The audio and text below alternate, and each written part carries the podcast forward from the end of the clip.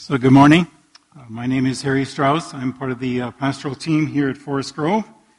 Uh, we have been gone most of the summer, and this is our first week back, our first uh, Sunday back here at Forest Grove. Uh, we had a wonderful summer in that we celebrated our youngest son and uh, his fiance's birth wedding on July the 16th. Boy, I got tongue tied there, and there was no birthday there. It was their wedding. So we celebrated their wedding on July the 16th. Uh, we also celebrated our 40th uh, wedding anniversary on July the 30th. And we celebrated the 90th birthday for Judy's father, August long weekend, uh, which became a major family get together in Eyebrow, Saskatchewan for three or four days. So it was a summer of um, celebrations for us. Uh, and in the midst of this, I also had my birthday, which was largely eclipsed by everything else. And, uh, but uh, that's okay. That's uh, totally okay. Uh, the summer also provided added time for reading. And uh, one of the interesting books that I was able to look at is a book about TED Talks and the growing popularity, influence, and impact of TED Talks written by Chris Anderson who is the primary architect and director and person behind uh, TED Talks as it exists today. And uh, in a few moments, I want to relate to you a quote uh, that he conveyed uh, in his book, a quote that I picked up, and I want to convey it to you and then segue into the Gospel of Luke. But just for a few moments, what is TED Talks? TED Talks is an online site with video presentations uh, ranging anywhere from uh, 15 to 20 minutes in length on a multitude of topics shared by a host of presenters. And their tagline, and this is where I really connect with them, is ideas worth spreading. Uh, TED Talks initially started as an annual conference, but now has grown in scope and influence through its online presence. And viewership is more than 100 million uh, per month, and presentations are free to watch.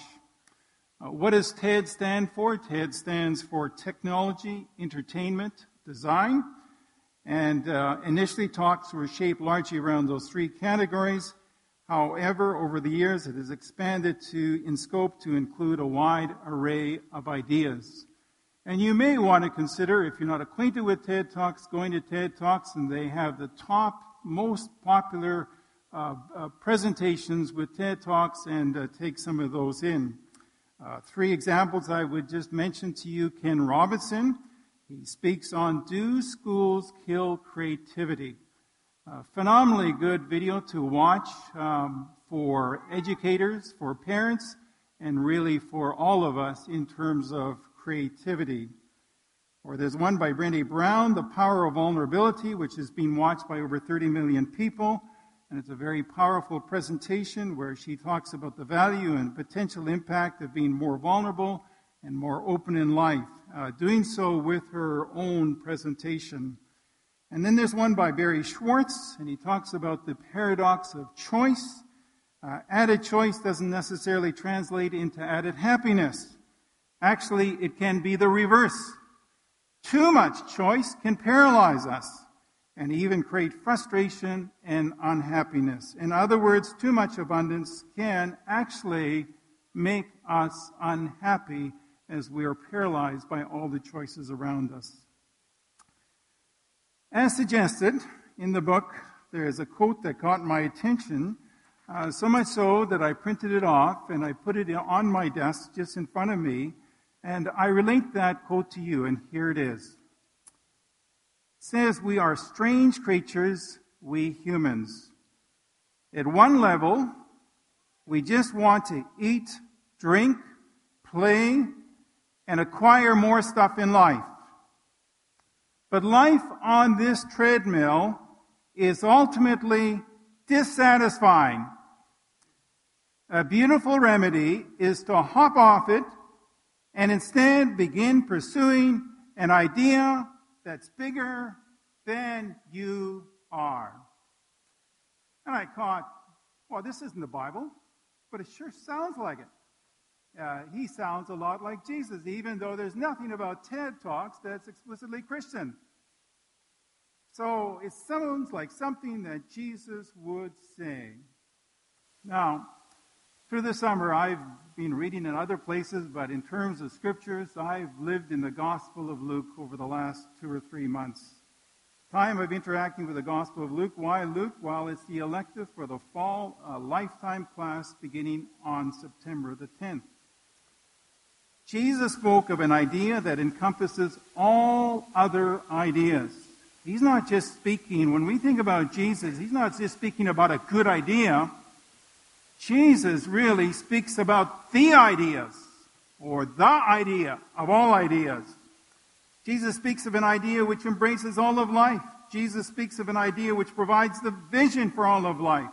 Jesus speaks about an idea that includes life and death and life.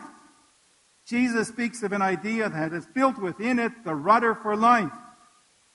Jesus speaks of an idea that answers the question, how do I fit into the overall scheme of this world? Jesus speaks of an idea that is much, much bigger than we are and the world that we live in. It's interesting, three or four months ago, I was listening to an audio present, presentation by Dr. Gordon Fee, who is a New Testament scholar, uh, did a lot of teaching through his years as well. Uh, he's retired now. I'm sure he's retired. He's in his 80s somewhere.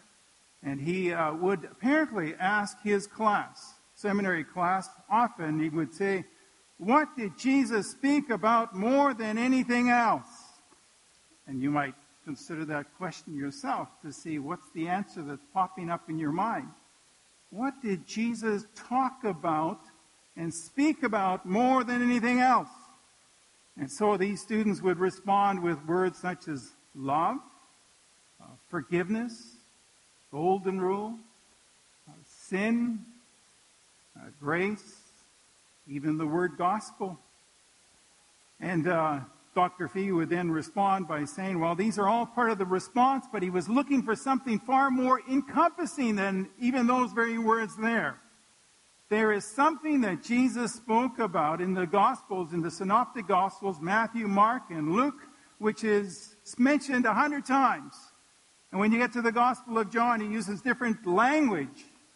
But in the Gospel of Luke itself, it's mentioned 40 times where Jesus keeps coming with this idea and this idea and this idea and bringing it to the attention of his disciples and his followers.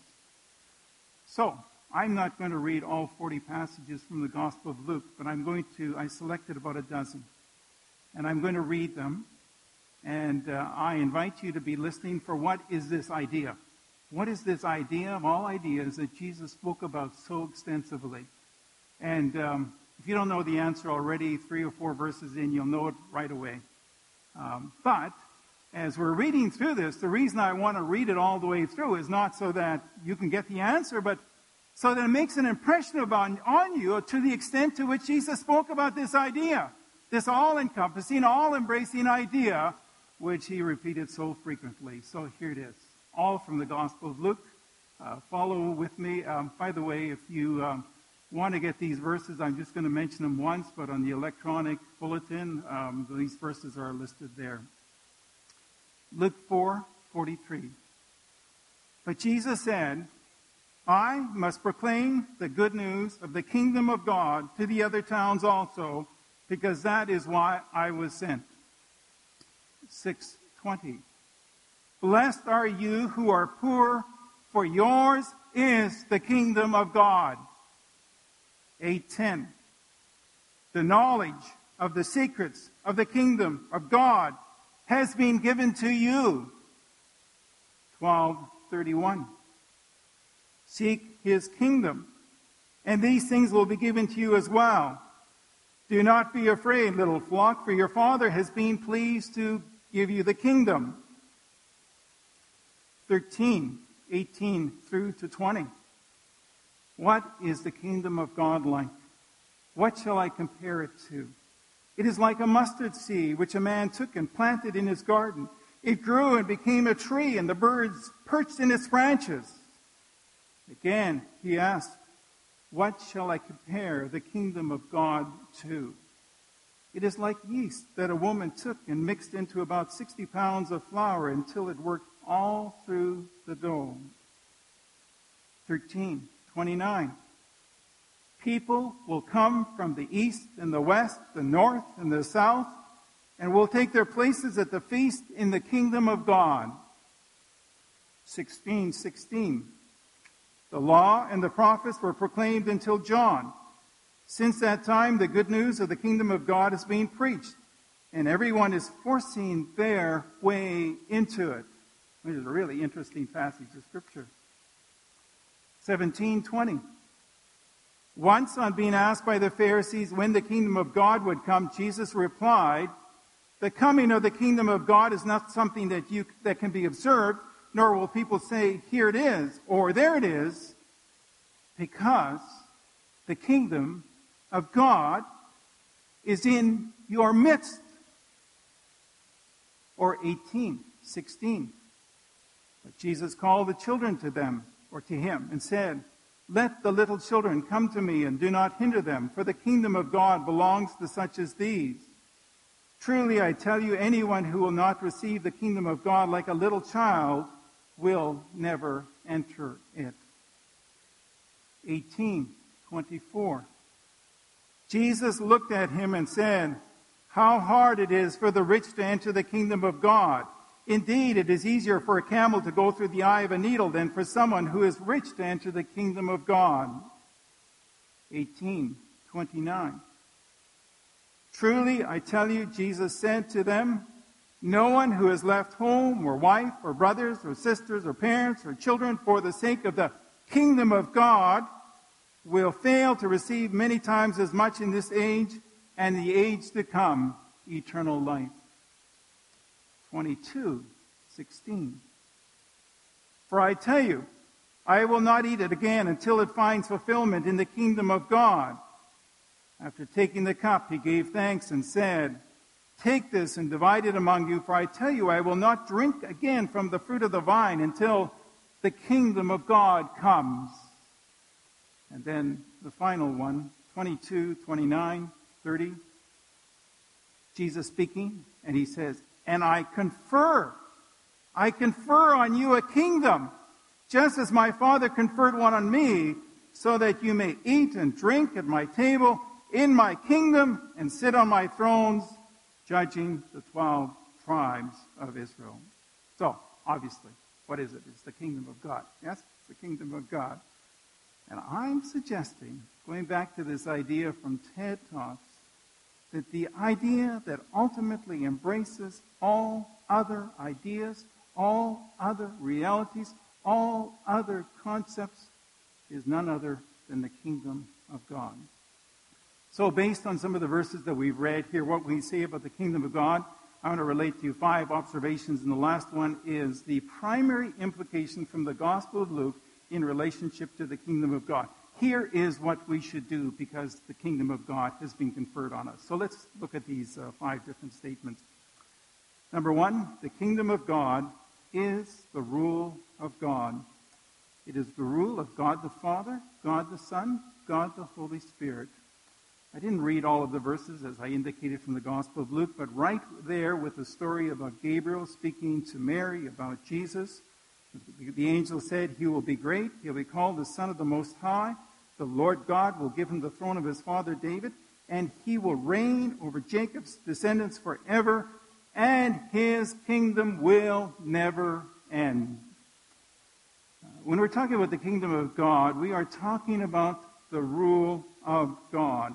The kingdom of God is about the reign and the rule of God, which is not only reflected here in the Gospels, but certainly, certainly in the book of Revelation as well.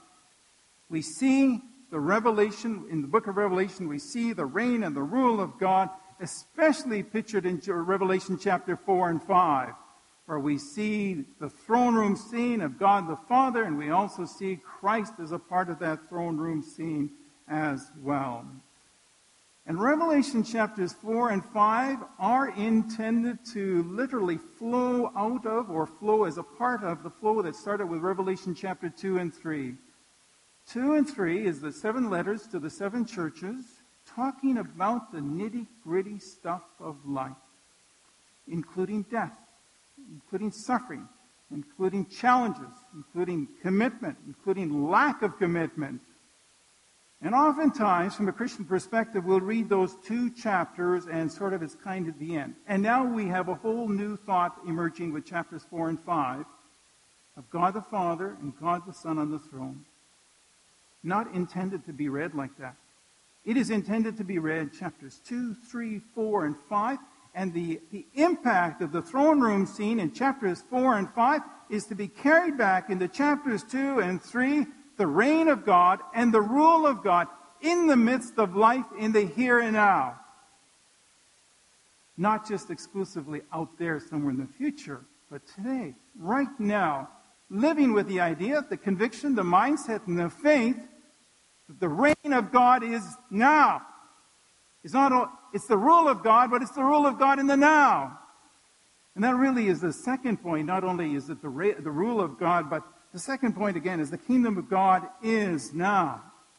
So we read 17, 20, 21. Once on being asked by the Pharisees when the kingdom of God would come, Jesus replied, the coming of the kingdom of God is not something that can be observed, nor will people say, here it is, but yet there it is, because the kingdom of God is in your midst. In other words, the kingdom of God is with you right now. Um, CTV News overnight, whenever they introduce the news, they say, here is what is making news right now. Those of you who watch CTV, right? It's kind of like Jesus is saying here where he's talking about the kingdom of God and especially emphasizing the present, the present nature of the kingdom of God. It's like Jesus is saying is, to his followers, here is what is happening right now about the kingdom of God. It is now in your midst and it is with you. And yes, you require eyes of faith to see it, but it's all over the pages of the Gospels declaring that the kingdom of God is now. So the implication of that is there is something divine. There is something sacred about the present moment. Everything I touch, everyone I interact with, there's a sacredness about it. Is it not? you know, we are so full of the world and the physical and looking after whatever payments and looking after laundry and getting cars repaired and all that sort of stuff. But in the midst of all of that is the kingdom of God and a sacredness that Jesus is proclaiming about every moment of life. And I know it takes eyes of faith to see that and to sort of take hold of that. But there's, there's a sacredness about the reign of God, the rule of God, and even the reign of God and the rule of God. As in Revelation 4, 5, 2 and 3, the reign of God, kind of that. Speaking to Revelation 2 and 3 as well. Uh, biblically, we are invited to open our eyes and the faith to the nowness of the kingdom of God, the rule of God in our midst. So we have the reign of God we have the reign of God in the now, but we also clearly have the reign of God in the future as well. That clearly comes through in Scripture as well. Uh, we read 1329, people will come from east and west, north and south, and will take their places at the feast in the kingdom of God. Uh, that's, that's the future. Uh, 22, 16 through to 18, for I tell you, I will not eat again until it finds fulfillment in the kingdom of God. And after taking the cup, he gave thanks and said, Take this and divide it among you, for I tell you, I will not drink it again from the fruit of the vine until the kingdom of God comes. So clearly, that is in the future. That kingdom in the future will be marked by oneness, it will be marked by unity, it will be marked by peace, it will be marked by a tremendous measure of reconciliation as well.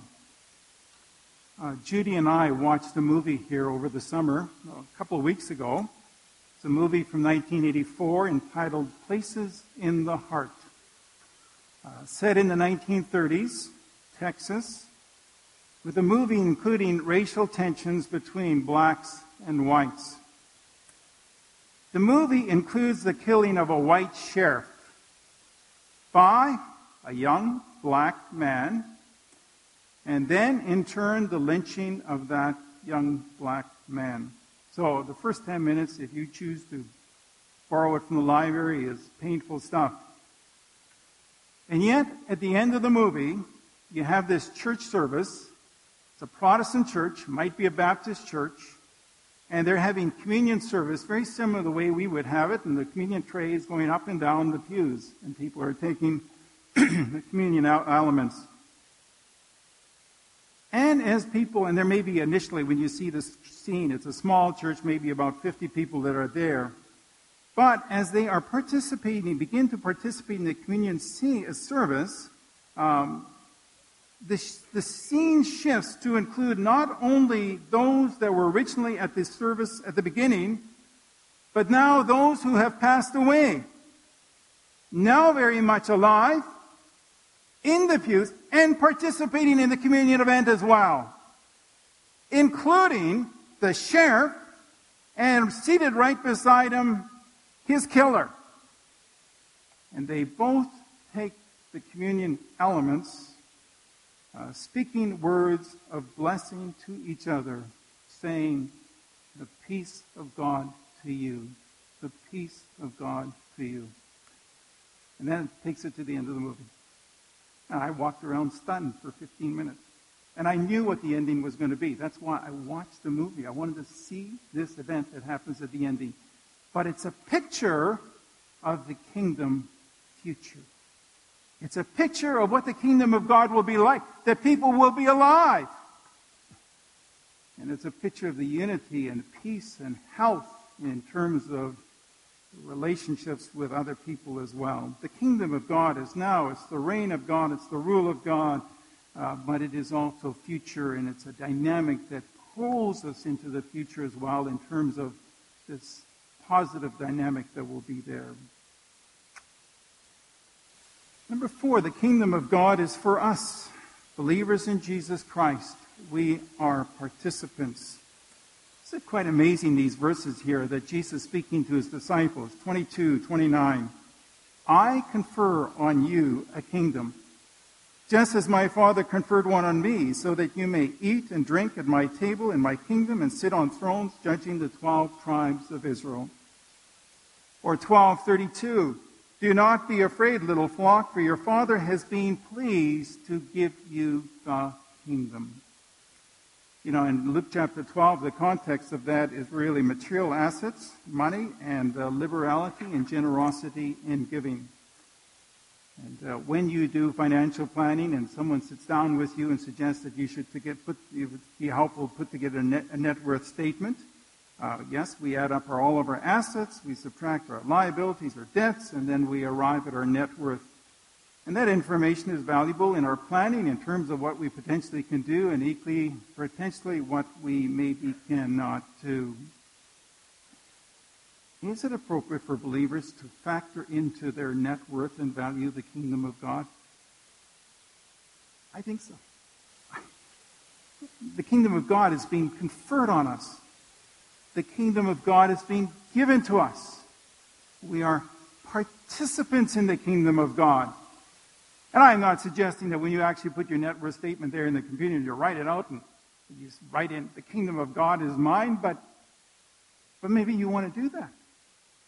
You know, you say, okay, here's my, here are my financial assets, and I own this house and this cabin, and these are my savings here, and this is what this is, but the reality is kingdom of God is like that in comparison to this.